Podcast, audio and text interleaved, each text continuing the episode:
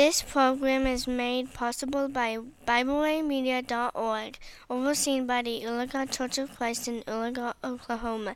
Thank you for listening and welcome to Diligent Teacher with my mom, Lisa Earl. Hello, ladies. You are listening to Diligent Teacher. I'm your host, Lisa Earl. In Joshua 23, we can read a speech given by Joshua to the children of Israel. This was given at the end of Joshua's life, and he wanted to leave Israel with some last instructions, encouragements, and warnings. He begins in verse 3 saying, You have seen all that the Lord your God has done to all these nations because of you, for the Lord your God is he who has fought for you. See, I have divided to you by lot these nations that remain, to be an inheritance for your tribes from the Jordan, with all the nations that I have cut off as far as the great sea westward.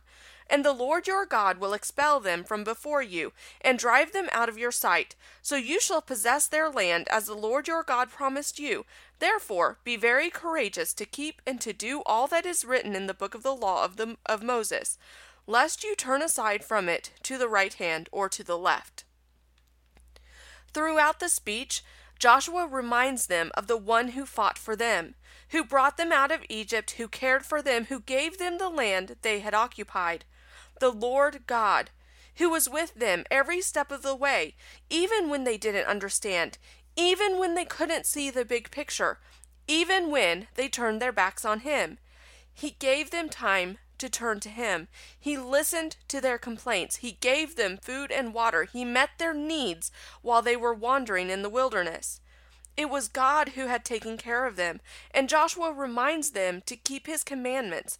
Don't turn away from it for anything or anyone. Now let's drop down to verse 15. Therefore it shall come to pass that as all the good things have come upon you, which the Lord your God promised you, so the Lord will bring upon you all harmful things until he has destroyed you from this good land which the Lord your God has given you.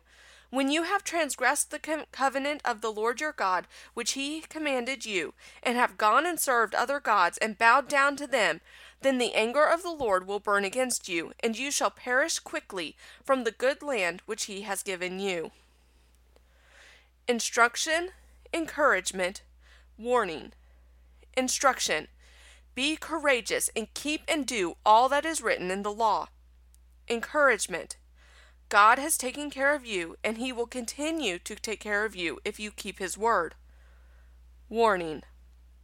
God will take all of the blessings He has given you away if you go after other gods. And isn't it the same for us in the New Testament times? Once we put on the waters of baptism and are cleansed from our sins, aren't we to be courageous and to keep the law of Christ? Doesn't God promise to take care of our needs if we continue to seek Him first? Doesn't God also promise to take away our eternal life if we choose to give in to our lusts and worldly desires? All throughout history, God has expected the same things from those that choose to follow His word. He expects our obedience. It's not the same way as the children of Israel. We aren't burdened with offering animal sacrifices because Jesus' blood took the place of animal blood. He is our New Testament atonement promised to us from the beginning of creation. We live under the new law, but our obedience is still required in order for us to live eternally with God. We need to always listen to God's instructions. We need to always take His encouragement, and we need to always heed His warnings, lest our souls be in danger.